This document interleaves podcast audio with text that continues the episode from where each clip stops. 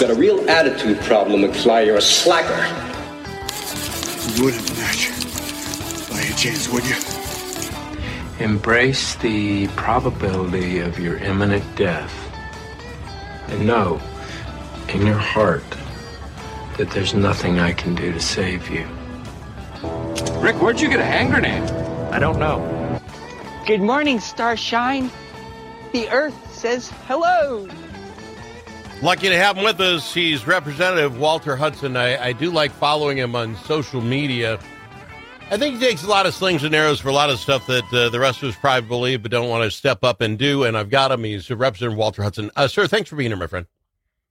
Happy to do so. Appreciate the invite once again. Uh, speaking of social media, just quickly, um, literally, I was watching you on X, and I don't. I want to get just your quick. Could that be a worse marketing move? I get Elon buys Twitter, and it's got the whole negatometer thing going on about we, we censor this and that, and people. I get it. You got to rebrand.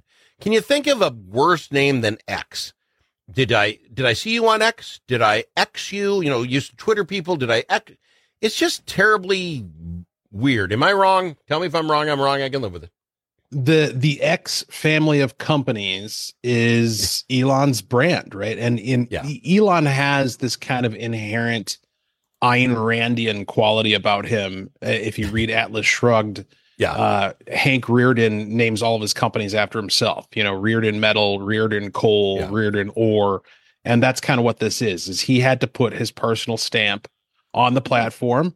That's his right. I don't think it's a great marketing move myself, but. I'm It- I didn't spend all that money in order to buy it. So You could have to call it anything you wanted if you just had forty four billion dollars to outbid him for. That's right. Yeah, That's that's just that right. close to getting it. All right. Um, this is a long winded question because I just want to know where I'm coming from. Marijuana being legalized in Minnesota, not a top priority for me on this radio show. I said I don't really care. I am 60 years old. Um, it's not going to change my life in, in the least as long as the roads are safe. I don't personally think it's good for Minnesota, but okay. It gets voted in. The Dems in charge, they voted in. Then I get to watch this clown show of how they implement this thing. Going to start it, you know, before we actually have anybody running it, before we have the agency in place to run the thing. We get her kick started. The gal that gets hired to run the thing makes it all 12 hours and she's gone. Somebody's running. We have no idea who. Then they go and take a quick look. Oh, yeah. 40% of the people that are selling marijuana as we speak today, oh, they're selling illegal marijuana. It, it's like, if you wanted to win me over, show me you can do this well. I don't think that's asking too much. And here's the story today, and I want your take. The Office of Cannabis Management recommended, now, evidently, whoever is running this thing temporarily had to come up with a report. Sorry, that part of your job. But here's what they're asking, sir. They would like some changes, including a temporary license system so we can get them out quick out at the door, because right now it's just a real pain to get these things filled out. And they were particularly like that for social equity applicants those that were harmed directly and or indirectly by the old crappy laws we had about marijuana.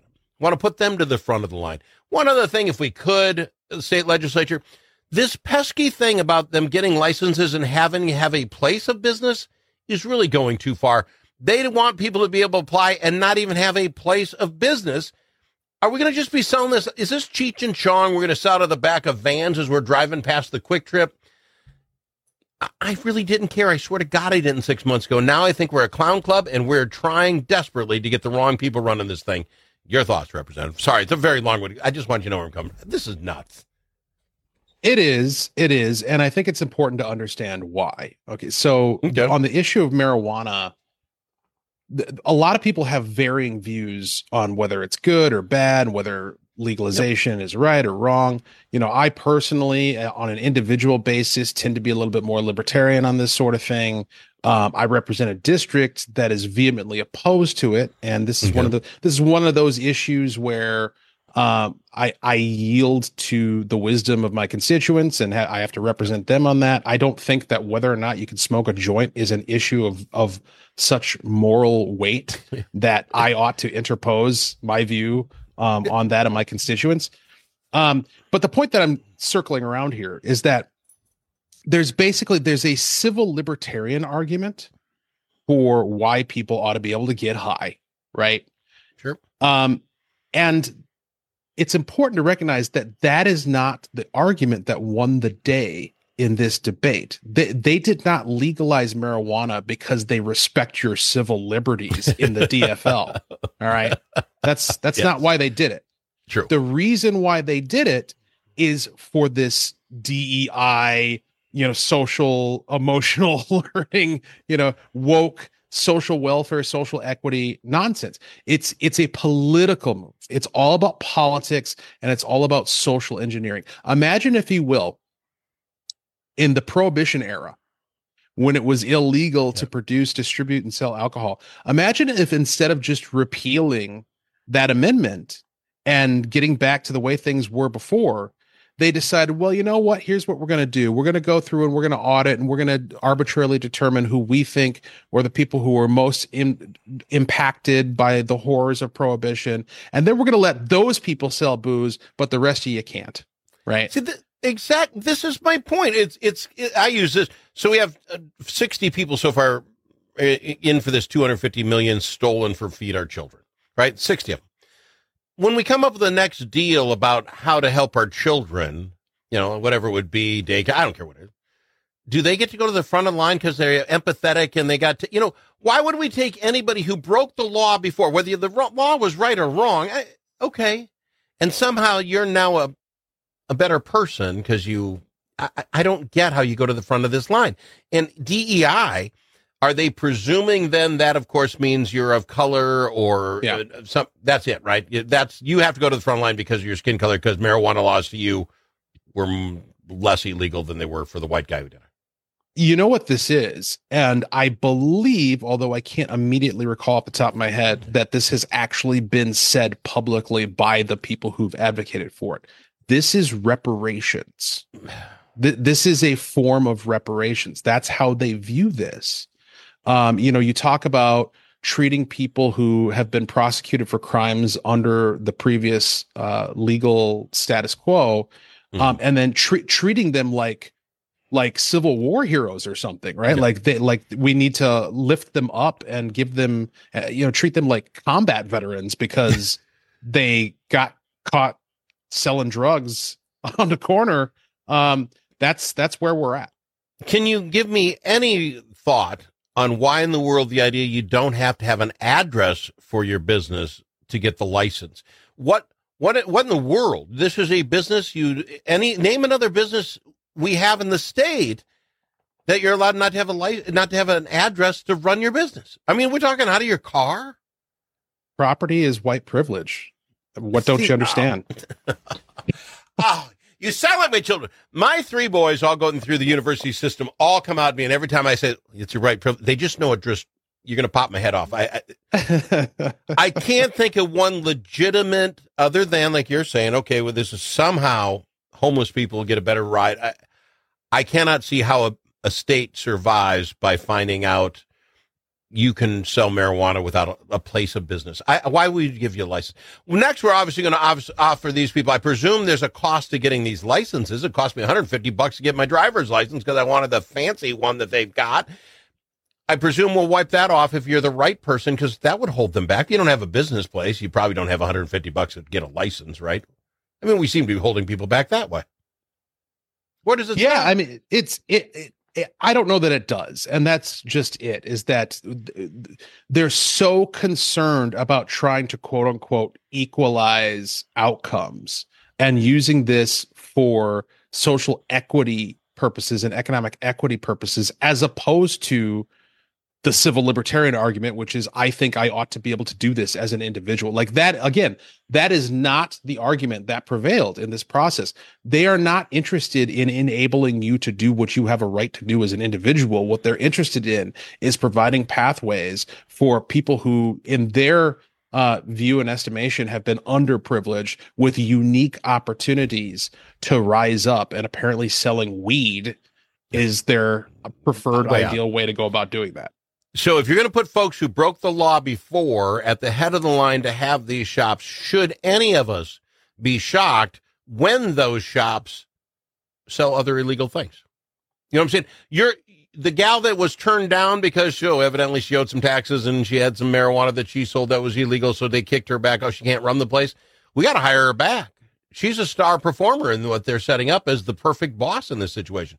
If folks have broke the law before, you would bet they'd be in line to do it again. Am I wrong? I mean, I'm nothing. Yeah, there's color, right? there's certainly there's certainly an incongruity there. I mean, if the standard that you're lifting up is that anyone who broke the law under the previous um, status quo is a heroic figure who needs to be lifted up, why can't your person in charge of the whole thing fit that bill?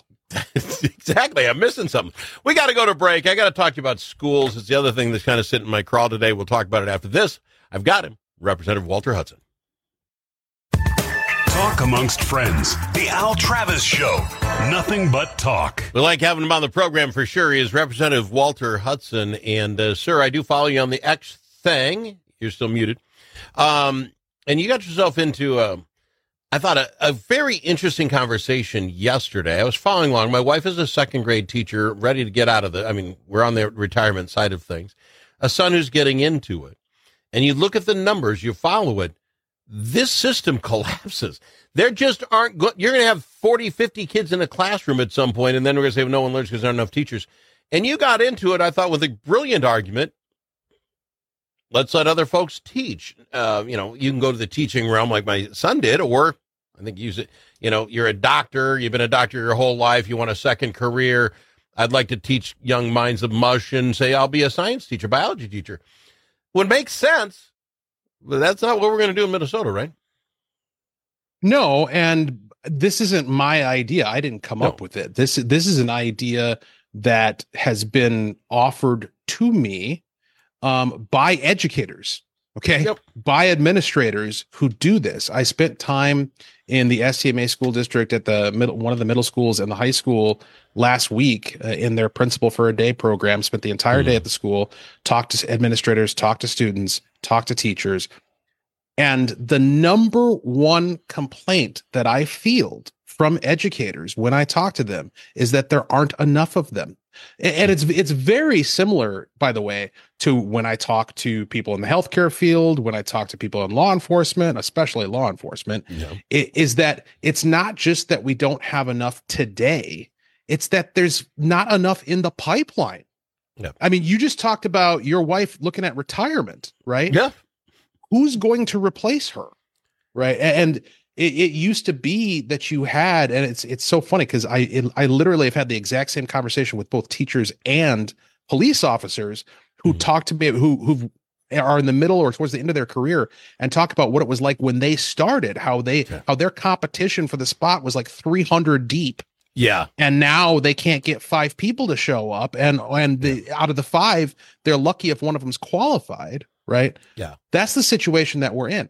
And so what I'm suggesting is you have all of this lived experience, which is so mm-hmm. valuable, right? You have all of this acquired skill and experience out in the community with people who have run businesses and mm-hmm. succeeded in other careers. And over the course of that time, in the, the decades in those careers, they've acquired skills that can be reacclimated to the the job of teaching students in a classroom so why aren't we providing a pathway to do that well, I presume the biggest reason is uh, the teachers union. But here's here's what folks should be scared into. This is as I think through this problem. Tell me if I'm wrong.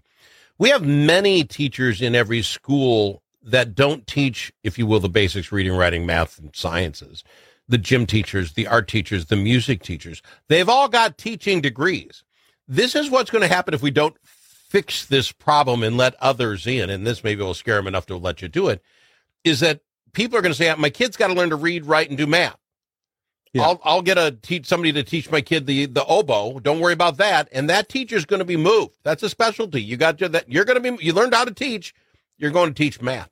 And these specialty items are going to go away because there's just so many teachers to go around. That's what I think is going to happen. And I think when it starts happening, people are going to yell and scream. They're going to say, "We got to find another way. I want my kid to play. You know, get rid of the gym. I mean, I, I don't know how much in your life you've used your dodgeball skills. Maybe you are. I don't know. Not I'm in politics, it. so. Oh, okay. See, that was wrong. I'm in radio. I sit alone all day. I don't use my dodgeball skills at all. But we had a good few weeks of learning how to play. that stuff's going to change if we don't watch what we're doing. And I know my wife would be mad hearing me say that, but that's what's going to happen because that's the alternative, right? If you don't get any more teachers in the ones we have, we have to move around the, the place to get the job done. So the but, the argument that I have encountered from a lot of teachers and people who regard themselves as allies of teachers um, has been, well, we can't do that because you would be quote unquote lowering the standard for what a teacher needs to be and how they need to be able to operate and what they need to know if you were to allow people later in life um, to kind of transition or supplement their mm-hmm. existing income by coming into the classroom and i reject that argument on a couple of fronts okay. um, one one is that that argument presumes that the existing standard is merited and i would call that into question Okay. All right. Um, fair enough. For for for a wide variety of reasons, both in terms of the outcomes we're seeing from our public education system and also the economic protectionism and the politics that's baked into the cake of how the teachers union does business. I am not going to allow anyone to pretend that Education Minnesota is not a cartel that exists for its own sake and that makes its decisions and sets its priorities for the purpose of perpetuating its own existence. That's what they are. That is beyond argument. Okay. Um, so what we need to do is we need to have a conversation that acknowledges that fact rather than trying to tiptoe around it. Um, so that those standards are, uh, in my view, largely abused in order to box people out, in order to funnel them through their preferred uh, institutional process so that they can maintain control over the education sure. system. And we've seen the results. But the other reason why I reject that argument is because, you know, it's kind of like arguing that we ought to, under the law, uh, prohibit the use of spare tires. Um, that in, if you get a flat on the side of the road, the only appropriate response to that is to have somebody who's trained and certified come out and put a brand new full size tire on your yeah. vehicle before you can proceed. No, we recognize that in emergent, urgent circumstances, you need a temporary solution that gets the job done until you can fix the underlying problem. And that's what I'm talking about. I'm not I saying that analysis.